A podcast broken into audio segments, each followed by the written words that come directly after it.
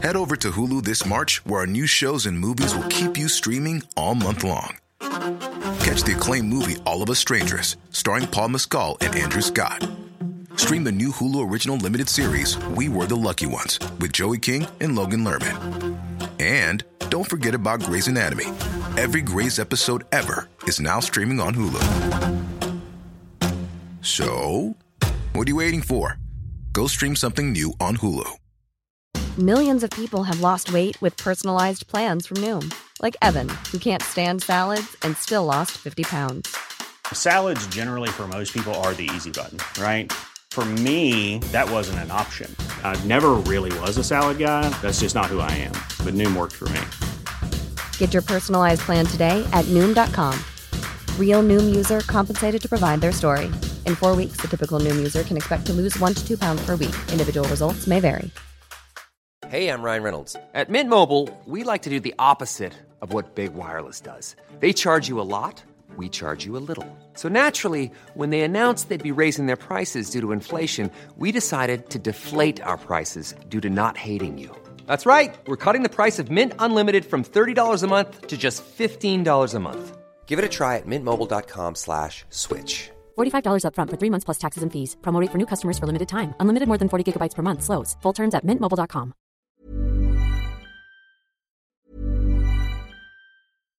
How would you like to look 5 years younger? In a clinical study, people that had volume added with Juvederm Voluma XC in the cheeks perceived themselves as looking 5 years younger at 6 months after treatment.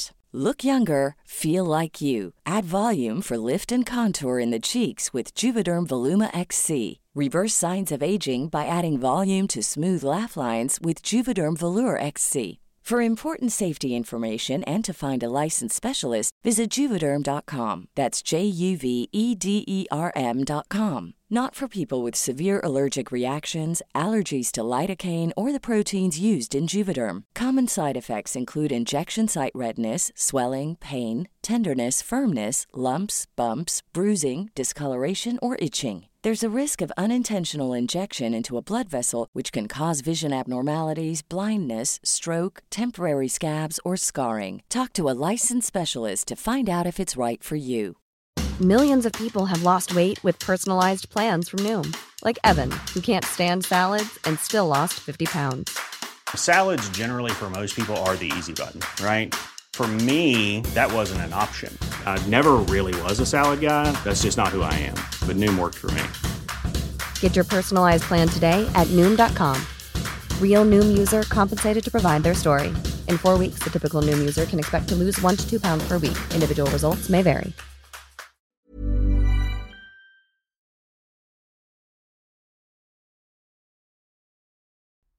ادای احترام میکنم در سالگرد مهسا امینی. یادار ز شمع زنده یادار.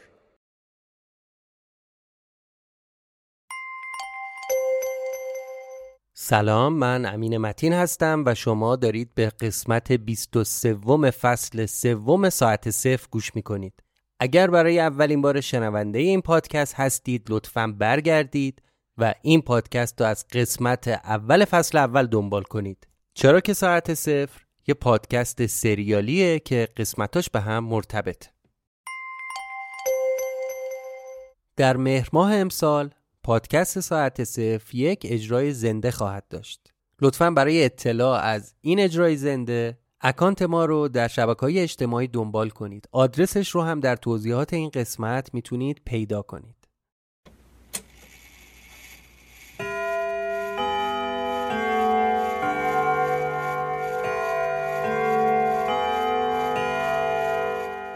شما به پادکست ساعت صفر گوش میکنید.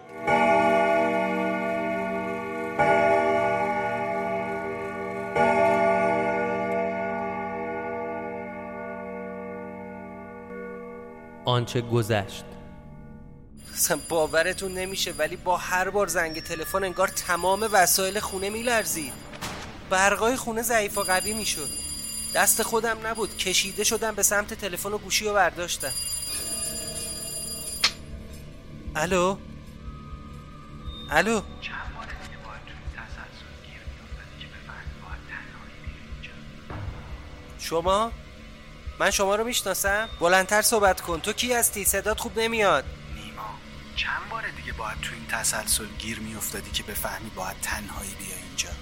انگار صدا داشت پشت سرم میومد. سرمو برگردوندم ببین یه مرد پشت سرم نشسته بود رو همون مبل قهوه‌ای. یه چاقوی خونی دستش بود. هر چی دیدی، هر چی شنیدی، هر اتفاقی افتاد، سعی نکن باهاش بجنگی، مقاومت نکن. دور و بر رو یه نگاه انداختم. دیگه تو خونه نبودم، وسط یه بیابون، تو دل شب. اینجا کجاست؟ آها، پس اینجا واقعیه. پس این لعنتی خواب نیست که من میدیدم. رویا نبوده، توهم نبوده. نیزه رو بردار، تمومش کن. چی رو تمومش کنم؟ انگشت اشارش رو آورد بالا به نشونه ایس. اومد سمت من، نیزه رو گذاشت تو دستم، دست منو برد عقب. انگار که من اون لحظه هیچ اراده‌ای روی بدن خودم نداشتم. نیزه رو با دست خودم فرو کرد تو بدن اون یکی. من انگار به قلب خودم فرو رفته بود. در جا دنیام تیر و تار شد. از شدت درد افتادم رو زمین. نگاه کردم دیدم تن خودم زخمی نشده، خونی نمیاد، ولی از درون داشتم دردشو میکشیدم. دو نفر اومدن نیزه رو از تن اون یکی من زخمی کشیدن بیرون. دوباره همون درد رو حس کردم. بعد دیدم اون یکی منو بلندش کردن، پرتش کردن تو آتیش. نگار که خودم رو انداخته باشن توی کتری در حال جوش. آتیش گرفت.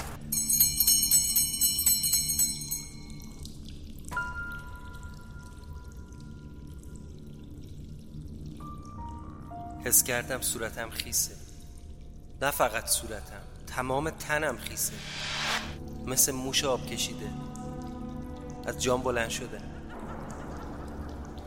خدا کنه هنوز تو خونه باشه. یقه‌شو بگیرم تا میخوره بزنمش. دویدم تو خونه، ازش اثری نبود. چاقوی خونی و عینک گردی که عطا به صورتش زده بود روی اون میز چوبی بود، بغل بقیه لوازم‌ها. یه تیکه کاغذ پاره هم گذاشته بود و روش نوشته بود: بدون اجازه اومدی اینجا، به حرفم هم گوش نکردی. گفتم مقاومت نکن، منتظرم باش، زود برمیگردم. معلومه هیچی رو درست نفهمی. قسمت 23 فصل 3.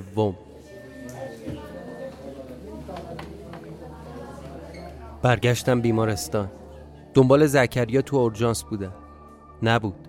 تو محوطه بیرونی هم همینطور. سراغش از پرستارا گرفتم، ولی انگار شیفتشون عوض شده بود، چون اصلا کسی خبر نداشت ازش. اون دکتری هم که دیشب بهم گفته بود باید چند ساعتی تحت نظر باشه، اونم رفته بود. تو خود اورژانس تخت کناری که زکریا خوابیده بود یا آقای مسنی بود. وقتی دید دارم از این ور و اون ور پرسجو میکنم بهم گفت چند ساعت پیش از اینجا رفت بیرون. فکر کردم ممکنه کجا رفته باشه. از اورژانس اومدم بیرون، یه راست رفتم تو پارکینگ بالا سر ماشینا. حدسم درست بود. دیدم عقب ماشین چنباتمه زده، پاهاشو چسبونده صندلی جلو و خوابیده. آروم زدم به شیشه ماشین. با خورشید از کدوم طرف سرک کشیده؟ آفتابی شدی آقا مهندس جون. تو چرا اینجایی؟ کی از اورژانس اومدی بیرون؟ اصلا برای چی اومدی بیرون؟ علیک سلام داش. ببینم شما همیشه وقتی کسی رو میبری مریض خونه اینطوری بالا سرش گریه واویلا میکنی؟ حضرت عباسی نگران شدم پس نیفتی. همینطوری ولت نکردم ها، خودم رسوندمت اینجا. سری بهت پادزهر دادن، دارو دادن، گفتن باید بمونی یه شب تا صبح زیر نظر. یکی دو ساعتی بالا سرت بودم، خیالم که راحت شد رفتم. حالا کجا رفتی؟ نگو که رفتی پی همونی که من فکر میکنم. رفتی؟ چی شد حالا؟ بالاخره از اون در ساب مرده تونستی رد بشی یا نه؟ آره تونستم. خب پس چرا حیرونی؟ نزاری؟ این بغچه چیه زیر بغلت؟ زکریا لوازم منو کجای ماشین گذاشتی؟ همون دفتر دستک و کیفی که از اون یارو عیار پس گرفتم. تو جعبه عقبه، اون پشت. چطور؟ رفتم در صندوق عقب و باز کردم. کوله پشتی رو برداشتم و دفترچه یادداشت توش آوردم بیرون. گذاشتم رو کاپوت ماشین. زکریا رو هم صدا کردم. زکریا اینجا رو داشته باش. کجا رو؟ این چیه تو دست من؟ دفترچه‌م دیگه درسته؟ آره. خب تردستی مهندس شو. ما هم اینا بلدیم، ما بچگی یاد گرفتیم. بابا حواست به من باشه. میگم این دفترچه یادداشت منه دیگه، درست؟ فرمایش شما متین. آره. خب این چیه پس؟ اون دفتری که از خونه آورده بودم و نشونش دادم. اینم همون دفترچه است. صفحه اول اونو باز کن بخون. اون دفترچه‌ای که گذاشته بودم رو کاپوتو برداشت و صفحه اولشو خوند. از وقتی یادمه شنبه‌ها همیشه روز خاص هفته بوده. البته خاص نه به معنی خوب. اون روزم شنبه بود و من... خیلی خوب. حالا این یکی رو بگیر. اینم برو صفحه اولش. بخون. یه نگاه به دفترچه‌ها انداخت، یه نگاه به من. ابروهاشو کشید تو هم بهم گفت میگم تردستی و شعبده است، ترش می‌کنی. داش من اینا که کره همن، توفیر نداره، ریختشون هم همونه. صفحه اولشو بخون زکریا. از وقتی یادمه شنبه ها همیشه روز خاص هفته بود، البته خاص نه به معنی خوب. اون روز هم شنبه بود. آقا مهندس ایسکامون گرفتی؟ جانگولر بازیه؟ خب حالا یعنی چی هستن؟ ما رو ول کردی، رو تخت مریض خونه رفتی، مخش رو نویسی کردی، نکنه میخوای اینو یادگاری بدی به ما. زکریا این دفترچه دوم از تو خونه آوردم. آدمی زادی بگو ما هم بفهمیم داش. تو خونه یه اتفاقایی افتاد، یه چیزایی بود که برام غیر قابل توضیحه. اون وسایلی که اون یارو عیار به هم داد و یادته؟ نصف نیمه، یه سریاش بود یه سریاش نبود. همش تو خونه بود. یعنی یکی برام انگار از قبل آماده کرده بود، یکی که منتظرم بود. کی؟ یه نفر از همون کسایی که قبلا تو خونه رفت آمد داشته. اتفاقا هم دوره‌ای توه، همون کسی که صاحب اون موتور بود. یه موتور جلو در بود، گفتی یکی از رفیقات عین همین موتور رو داشت. آره همین سوسکی. اسم و رسمش چیه حالا؟ اینش مهم نیست، میگم برات. اسمش عطاس. چیزی که مهمتره اینه که دفترچه یادداشتای من دست خودم بوده. الان چطور ممکنه همون دفترچه تو خونه باشه؟ یعنی چطور ممکنه از یه چیز واحد دو تا وجود داشته باشه؟ عجب. آقا مهندس دیگه چی برات گذاشته بود؟ یادت رفتیم تو اون موزه سر و شکلمون رو عوض کردیم و به اسم خبرنگار افتادیم دنبال اون لرد انگلیسیه، همونجا که بعدش دستگیرمون کردن. آره یادمه. پی اون بابا جوونکه میگشتن، چی بود اسمش؟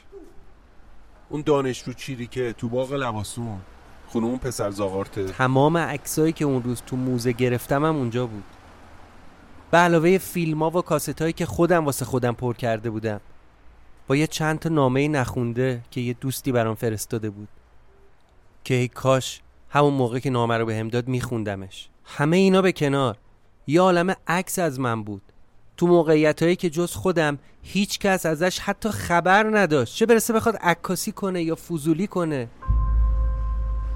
بقیه مسائل چی؟ یه اسکلت بود، کله آدم بود، ورداشته بودیم از تو زیر زمین خونه اون پسره. اونم بود؟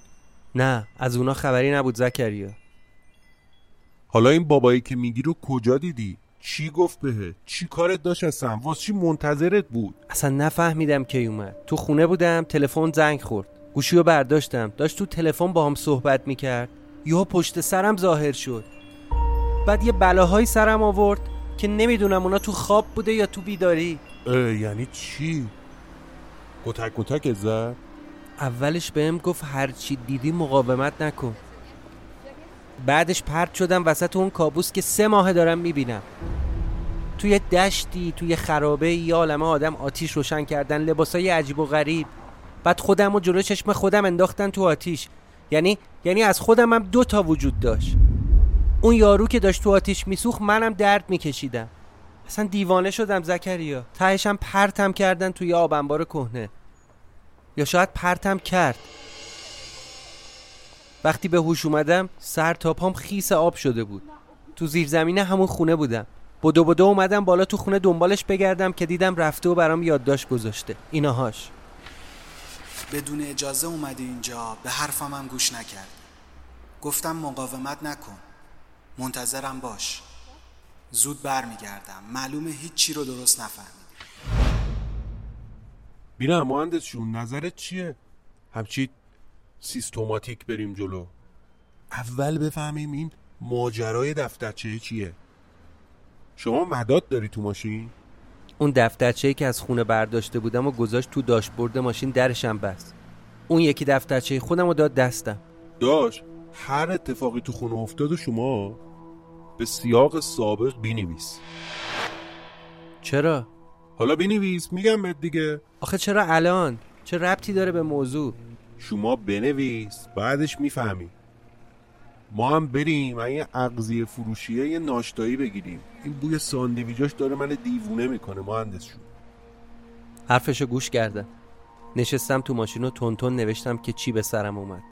بعد چند دقیقه با 2 تا ساندویج برگشت. بخشات تموم شد؟ آره نوشتم. خیلی خوب. بیا لقمتی بگی. رفت سراغ داشبورد. اون یکی دفترچه رو در آورد و رفت آخرین صفحه‌ای که نوشته شده بود و شروع کرد به خوندن. وقتی زکریا رو رسوندم بیمارستان، به این فکر افتادم که نکنه باید تنها برم دم در اون خونه. الان داشتی همینی مینوشتی؟ آره دیگه، ایناهاش نگاه کن. این که هنوز جوهرش هم خوش نشده. 2 تا سفر رو گذاشت کنار هم و مقایسه کرد. حتی خط خوردگیاش هم مثل هم بود. سرشو با یه حالتی که انگار فهمیده اوضاع از چه قراره تکون داد. 2 تا دفترچه رو از من گرفت، گذاشت رو صندلی. یه گاز به ساندویجش زد و بهم گفت حالا باز چی آب روغن قاطی کردی؟ ترس نداره که؟ اینا اصلا 2 تا دفتر نیستن مهندس جون، یه دونه. چرت و پرت چرا میگی زکریا؟ داش من چرت و پرت کدومه؟ میگم اینا یه دفترچن ولی تو 2 تا جسم. نشنفتی؟ قدیمی‌ها یه چیزایی میگفتن، یه روح در 2 تن. آقام خدا بیامرز یه چیزی میخوند همیشه ها. آها، در کلیسا به دلبر ترسا گفتم ای دل فلان و فلان. هی که نمیدونم چی ایناش مهم نیست مهندس جون. آخرش میگفت 3 نگردد. گوشت با منه؟ 3 نگردد بریشم ار او را، اما ابریشم ها پرنیان خانی و حریر و پرن. هیچ موقع معنیشو نفهمیده بودم ولی الان فهمیدم مهندس جون. خب نداره که، ننه من قریبم بازی چرا در میاری؟ مثل همین کار رمال منمال هست دیگه، سحر و جادو. میدونی خوبیش چیه؟ خوبیش اینه که اگه مثلا یکی از این دفترچه ها دست من باشه، یکیش دست تو، شما هرچی مخش کنی ما میتونیم بخونیم، ما هم هرچی بینویسیم شما میتونی بخونی. والا ناشتایی تو بخو که با شکم خالی کله آدمیزاد کار نمیکنه مهندس جون. بخو نوش جونت.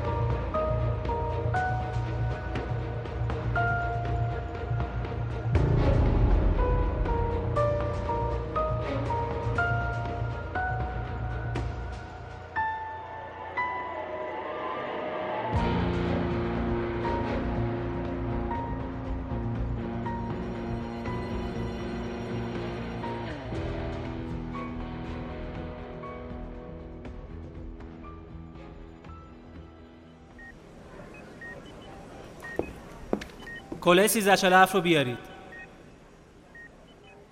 اگه خواستید میتونید برید. اگرم موندید با مسئولیت خودتون. این مرحله از اسکن و تست نینا محرمانه است. اگر کسی موقع انجامش اینجا حضور داشته باشه به هر نحوی، اگر زمانی اطلاعات به بیرون دست پیدا کنه، شخصاً باید خودش به بانو پاسخگو باشه.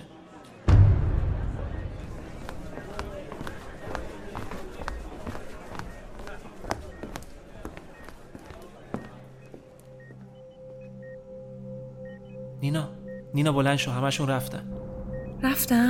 آره. رفتی پیش ماریا چی گفت؟ با من میخواد چی کار بکنه؟ احتمال میدم ظرف چند روز آینده خودش بیاد شخصا رو اسکن مغزیت نظارت کنه. باور کرد؟ آره، گزارشم باور کرد ولی به محض اینکه پاش برسه اینجا، اولین ثانیه این که ببرتت زیر آبگینه دستمون رو میشه. نگران نباش، از اینجا خلاص میشی. تا قبل از اومدنش باید یه فکری بکنی. اگر همیشه تو لحظه که باید به دادت میرسه. آخه نمیشه که، ما باید از وقتی که یادمه، از همون موقع بچگی که من از یتیم خونه بیرون آورد و پیش خودش پناه داد، بارها ثابت کرده. حالا هم کاری که میگم رو بکن تا با آبگینه گزارش دروغی واسه ماریا آماده کنی.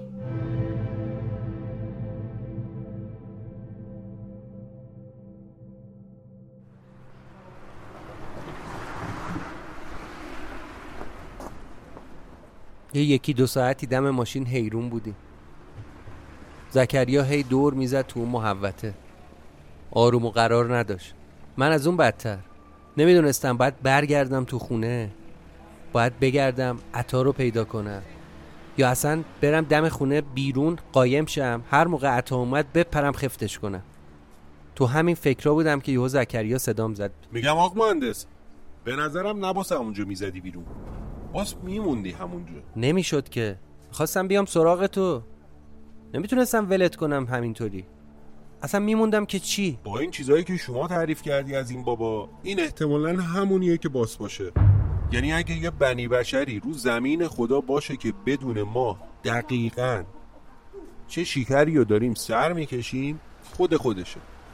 در ثانی واسطم نوشته گذاشته دیگه. به نظرم برگرد تو همون خونه، انقدر بمون تا تتو قضیه رو در بیاری. خب تو چه کار میکنی؟ منم اطراف خونه کشیک میکشم.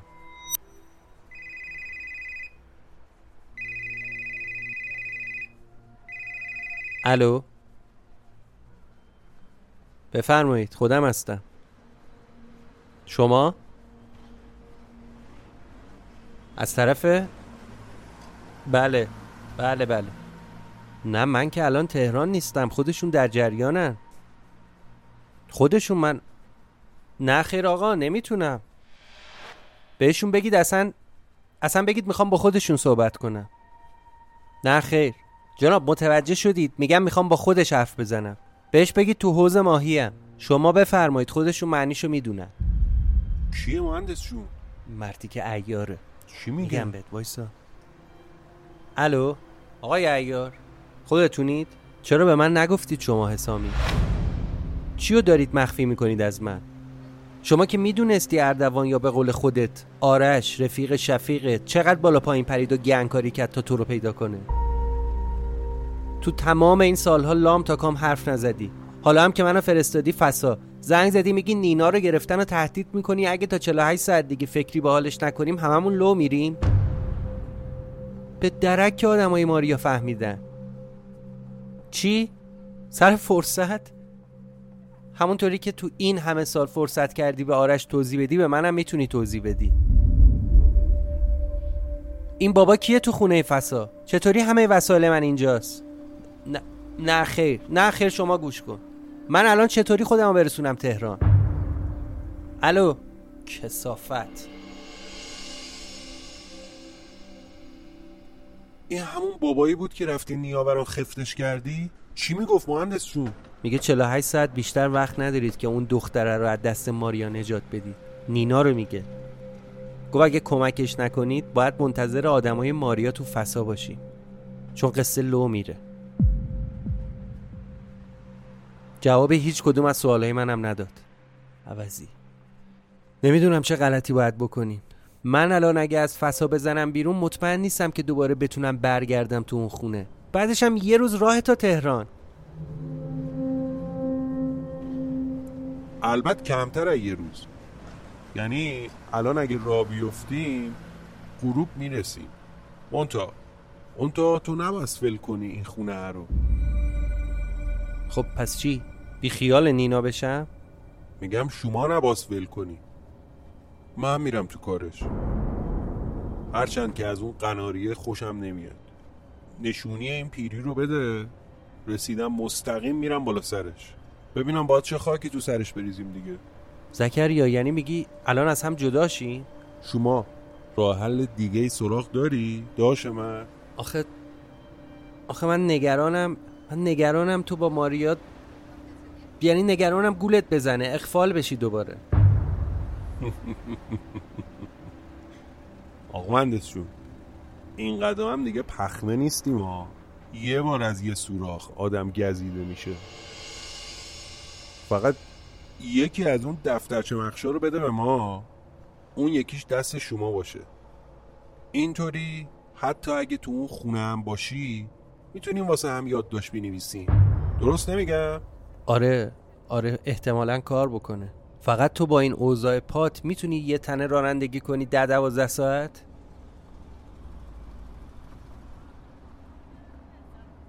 داشه من شما کاریت نباشه، قلقشو قبلا گرفتیم. با قناری خودمون زیاد این ور اون ور رفتی. راستی شما بلدی برگردی همون خونه یا هر دفعه باز منتظر اون تخم جن باشی؟ نه، راهشو یاد گرفتم. خیلی خوب، چطوره این کارو کنی مهندسشون؟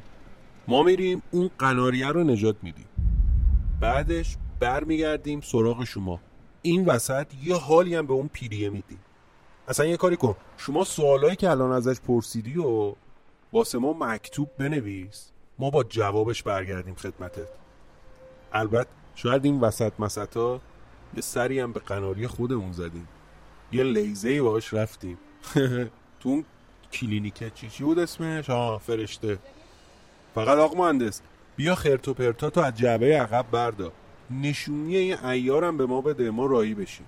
تهرون قناریاتو آماده کن که ما داریم برمیگردیم. مهندس شو مراقب خودت باش یاداش.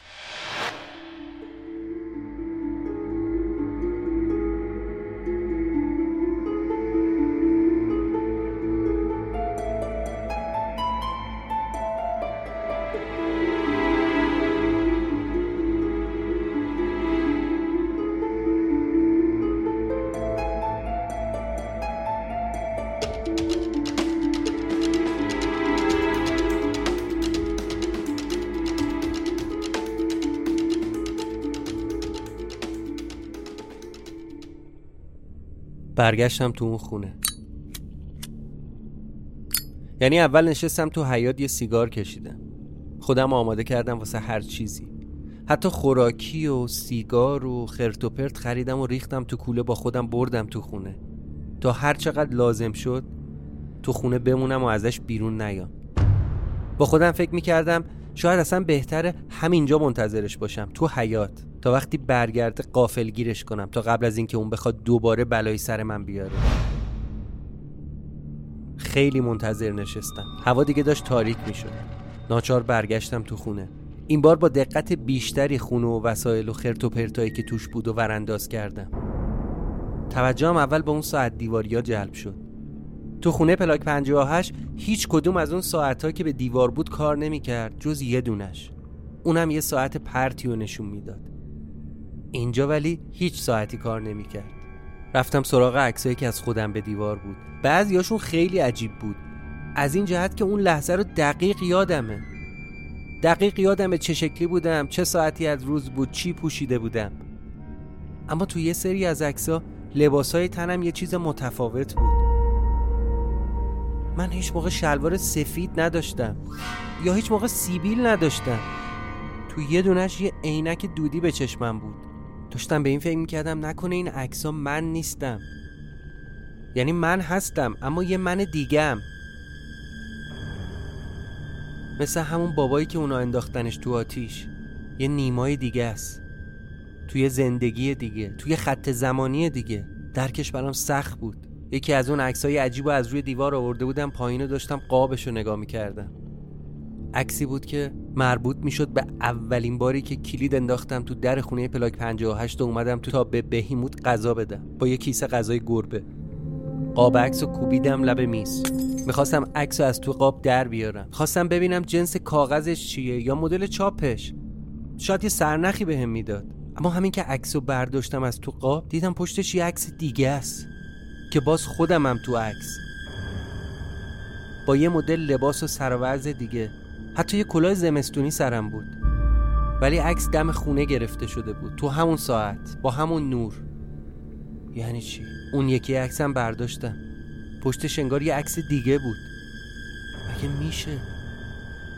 دوباره خودم رو همونجا تو همون موقعیت دیدم، ولی با موهای بلندی که از پشت سرم بسته بودم. من اصلا هیچ موقع موهامو بلند نکردم. بازم بود، بی نهایت عکس بود از اون لحظه من تو اون موقعیت، حتی تو سن و سالهای مختلف، بعضیاش جوانتر، بعضیاش پیر. اونجا بود که فهمیدم قصه این عکس‌ها با عکس آدمای مختلف تو خونه پلاک 58 خیلی فرق میکنه. قصه این خونه هم فرق میکنه. این خونه مثل خونه پلاک 58 نیست، یه چیز ترسناکتر از اون بود. تک تک اون عکس‌ها مال از وقتی بودن که بین دو تا تصمیم یکی رو انتخاب کردم و اون لحظه به قول اردوان تو خط زمانی دست بردم. مثلا اگه هیچ وقت کلید خونه رو از اردوان قبول نمی کردم، پام به اون خونه باز نمی شد، هانیه هم درگیر نمی شد. یا مثلا اگه تو گذشته نمی رفتم، هیچ موقع اون دستگاه لعنتی بل رو روشن نمی کردم. هانیه یه بار برام توضیح داده بود که اگه پیوستگی و توالی زمان به هم بخوره، اتفاقاتی تو گذشته دستکاری بشه، معلوم نیست تبعاتش تو آینده چی میشه.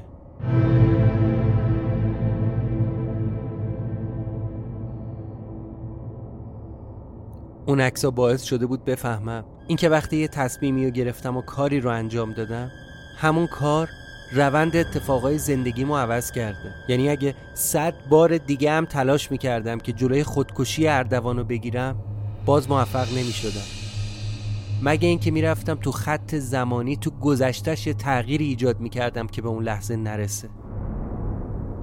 درکش دیگه داشت برام سخت و سخت‌تر میشد. کاش اینا رو زودتر میفهمیدم. اگه اینا رو میدونستم، موقعی که رفته بودم تو دهه 40 سرهنگو میکشتم. حداقل اینطوری جلوی اتفاقایی که برای اردوان افتادو میگرفتم.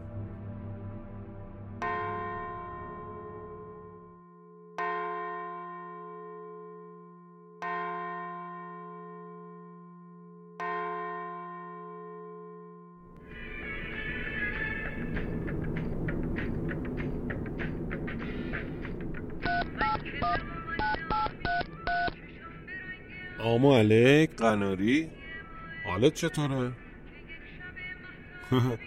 من به فدای تو. آره، یعنی نه، من تنها دارم برمیگردم. آقا مهندس موندگار اونجا. نه بابا، کارمون که تموم نشده، یه شرایطی شده باز برگردم تهرون یه سری کار رو راستوریس کنم. امشب؟ نه عزیز من، نه والا، تا رسیدم باز مستقیم برم دنبال یه بابایی. ببین قناری،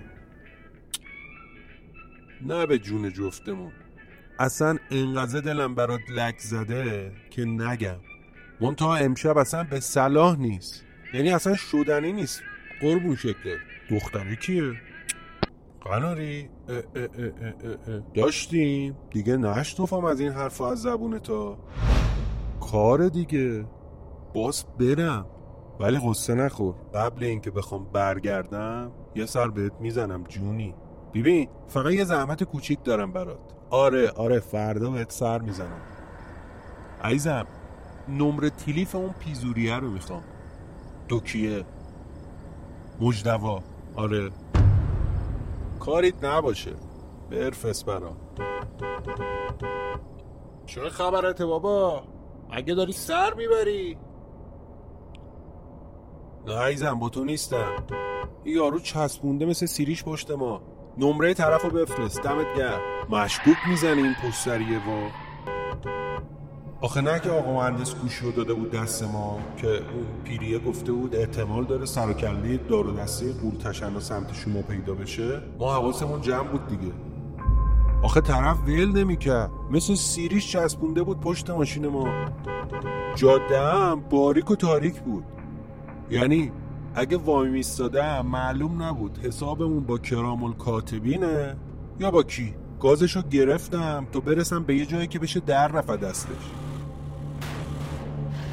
همین که یکم جاده پنج شد و از اون تاریکی فاصله گرفتیم، یکم شل کردم، اومد جلو، دیدم دوتا از اون گندبک های این چیز دختره، همون ماریا، توی شاسی بلند مشکی هن. انگار ارث بابای فلان فلان شده شونو طلب دارن. هی با دست اشاره میکردن که بزنم بغل. زکی از تو داشبورد هفتی رو در آورده بودم آماده. تو سرعت یهو دستیمو کشیدم فرمونمو نیمتیغ کردم ماشین سر خود ببری تو جاده وایسه. طرفم میخ زد رو ترمز. تا بیاد سر تا کنه دو تا گوله چکوندم تو لاستیکش. البته یکیش خورد ولی همون یه دونه کافی بود که پنچرش کنه. اون یکی هم کمونه کرد در و زابید. خلاصه تا بجنبه و رتته ما هم آره هتته رفتیم و از پشت سر براشون بای بای کردیم. دیگه یه کله اومدیم آخرهای شب رسیدیم تهرون. پی همون طرف عیار یه مرد مسنی اومد یه کاغذ داد به ما گفت این نشونیه جایی که باس برید. ما هم رفتیم یه زاغی چوب زدیم آماری در آوردیم. اون بابا پیریه یه دست لباس هم به ما داد با یه کارت و کلید گفت خودتو کر اونا کن راحت میتونی بری تو. ما هم همون عقب ماشین رو پوش سفید تنمون کردیم آماده شدیم بریم واسه دکتر بازی سر وقت اون قراریه. بعدش هم منتظر نشستیم تو ماشین تا اون بابا بیاد علامت بده به همون پیریه گفته بود یکی از تو میاد باهات همدسته. علامتو که بهت داد برو سراغش. ما هم منتظر دم یه ساختمون تو اطراف تجریش. ساختمون که چه عرض کنم شبیه قصر اعلیحضرت میموند بس موندش بالا بود. خلاصه که مهندس شد ما هنوز اینجا منتظریم. اون آدم ما نیومده دنبالمون. اینا رو هم برات نوشتم تو دفتر که بخونی خیالت راحت باشه. داریم میریم اون قناری و دهن گربه ها بکشیم بیرون. زد زیاد.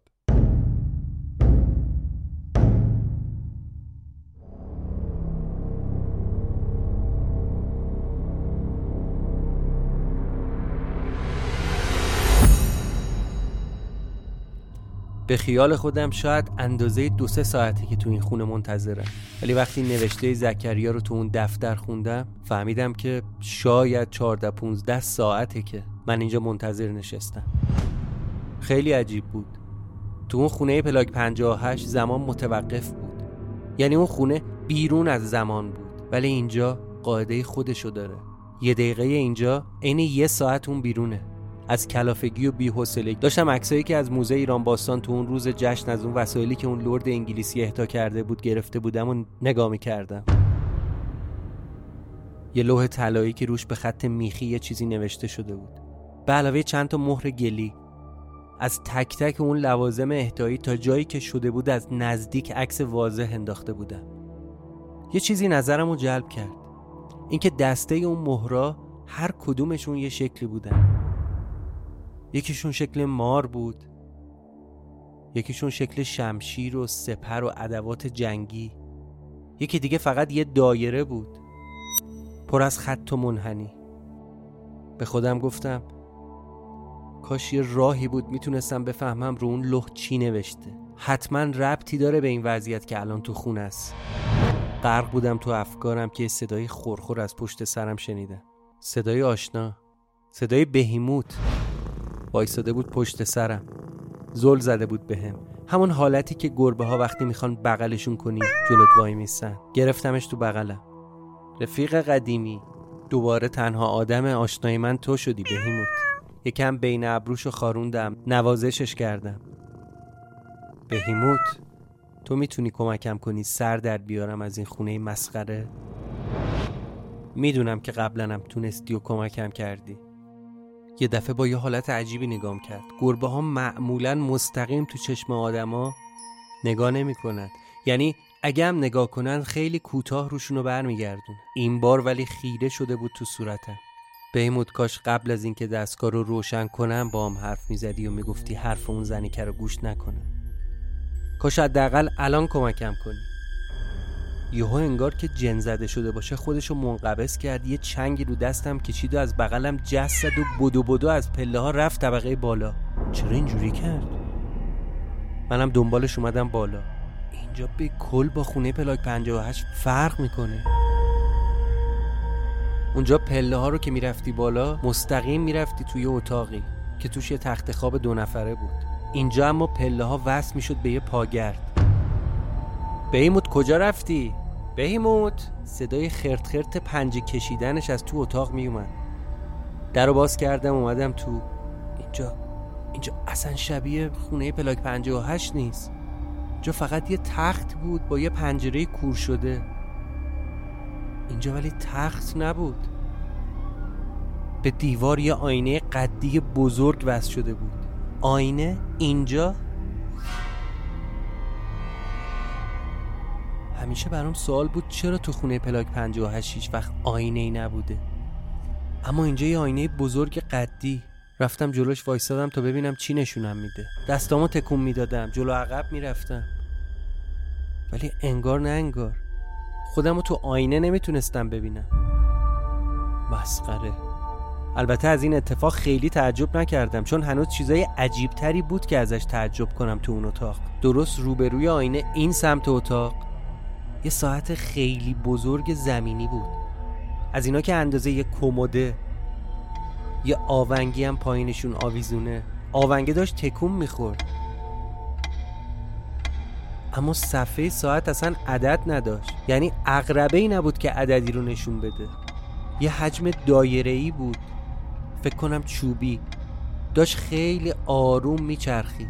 روشم به جای عدد و دقیقه و ساعت و ثانیه یه سری خط و خطوط و منحنی بود، شبیه همون رسمایی که تو کتاب ریاضی مدرسه بود.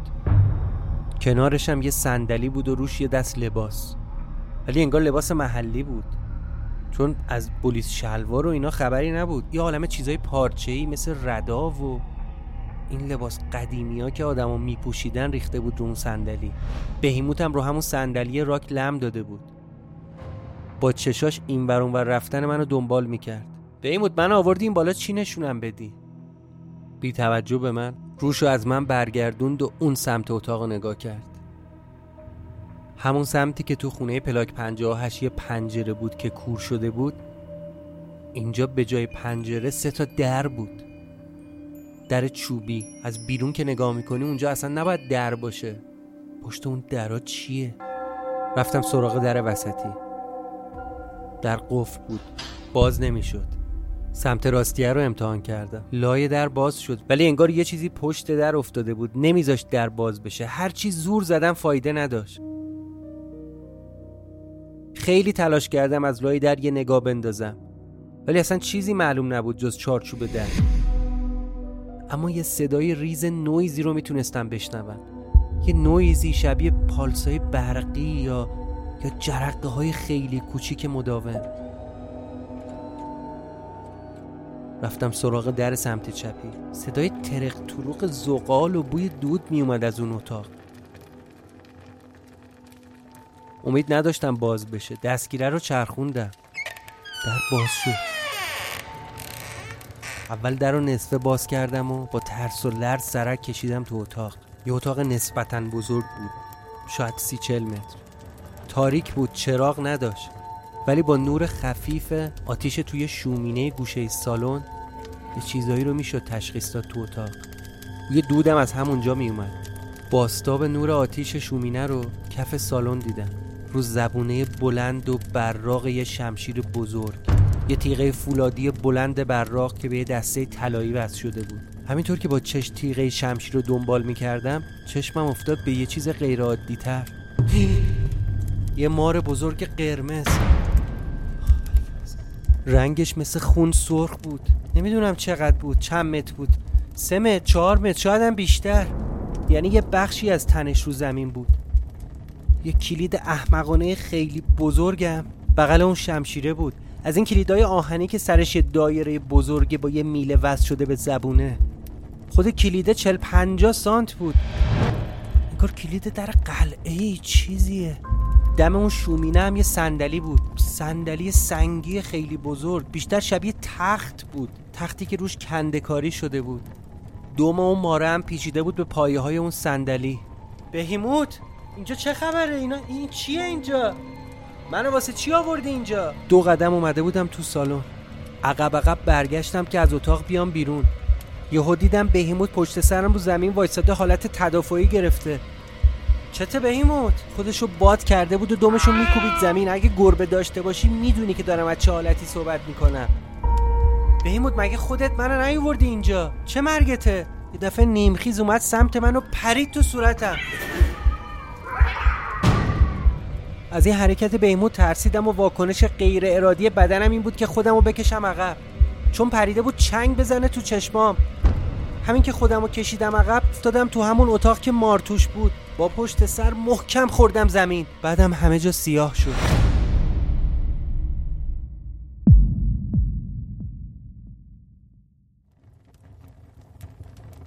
از صدای سوختن چوبایی تو شومینه به هوش اومدم.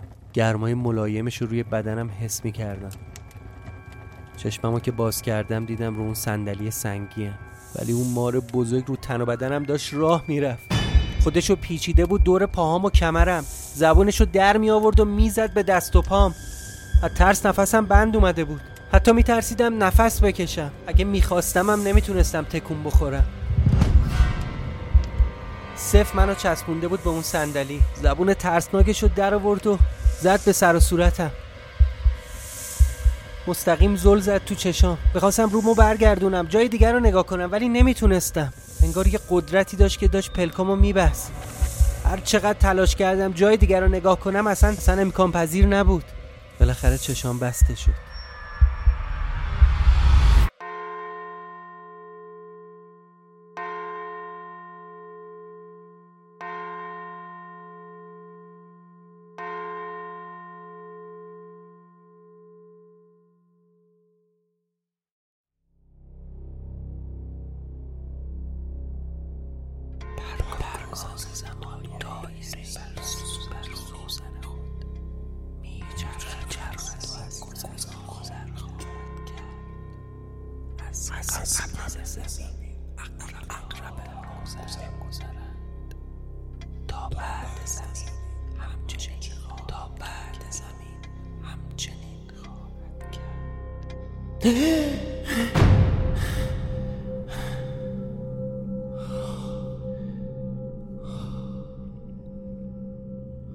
دوروبرم رو نگاه کردم، دیدم رو همون مبل وسط خونه. انگار دوباره اینجا خوابم برده بود. در میزنن.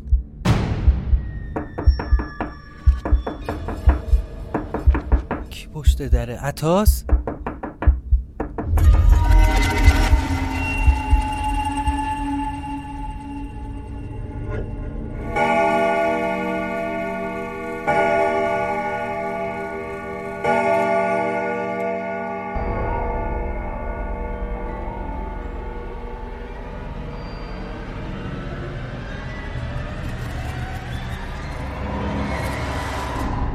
پایان قسمت 23 فصل 3.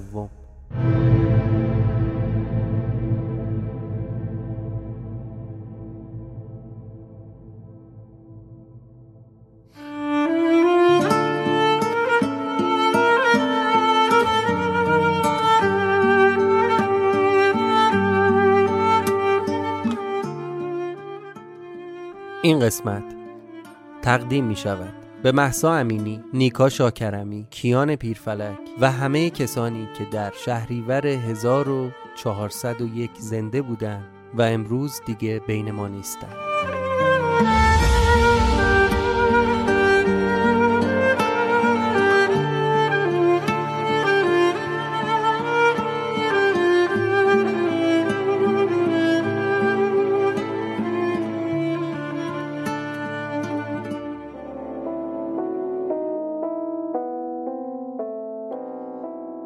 ممنون که به ساعت صفر گوش کردید. این قسمت 23 فصل 3 ساعت صفر بود که در پایان شهریور ماه ضبط و احتمالاً در ابتدای مهر ماه منتشر شده. ممنون که برای ما نظراتتون رو کامنت میکنید و ممنونم از همه شما. در 2 قسمت قبلی برای ما کامنت نوشتید، چه کسانی که نقطه نظرات مثبتی رو نسبت به این 2 قسمت داشتن، چه اون دوستانی که انتقاد داشتن. ما تک تک اون کامنت ها رو میخونیم و تا جایی که ممکن باشه هم پاسخ میدیم. یه مسئله‌ای رو باید خدمتتون عرض کنم و اونم اینه که ما نمیتونیم همه رو راضی بکنیم و این یک واقعیته که شکست در راضی نگه داشتن همه است.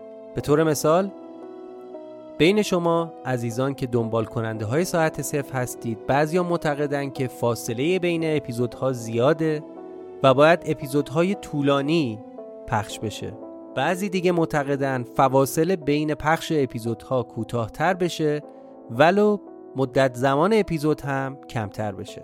در هر صورت من بازم از همتون تشکر میکنم. ما همیشه تلاشمون رو میکنیم که بهترین کیفیت خودمون رو ارائه کنیم. تلاشمون اینه که این فاصله تقریباً یه هفته 10 روز بین اپیزودها رو تو همین حد نگه داریم و در هر ماه حداقل 3 اپیزود داشته باشیم تا بتونیم به یک ریتم مشخص برسیم. ممنونم از شما که کماکان ساعت صفر رو به دیگران معرفی میکنید. ممنونم که از ساعت صفر چه از طریق پیپل و چه از طریق حامی باش حمایت میکنید. و همینطور که ابتدای اپیزود گفتم، در آینده نزدیک یک اجرای زنده خواهیم داشت. برای اطلاع بیشتر لطفاً تلگرام، اینستاگرام یا توییتر ساعت صفر رو دنبال کنید تا از اون باخبر بشید. منتظر قسمت Head over to Hulu this March, where our new shows and movies will keep you streaming all month long. Catch the award-winning movie Poor Things, starring Emma Stone, Mark Ruffalo, and Willem Dafoe. Check out the new documentary, Freaknik, The Wildest Party Never Told, about the iconic Atlanta street party. And don't miss FX's Shogun, a reimagining of the epic tale starring Anna Sawai. So, what are you waiting for? Go stream something new on Hulu. بعدی ما باشید.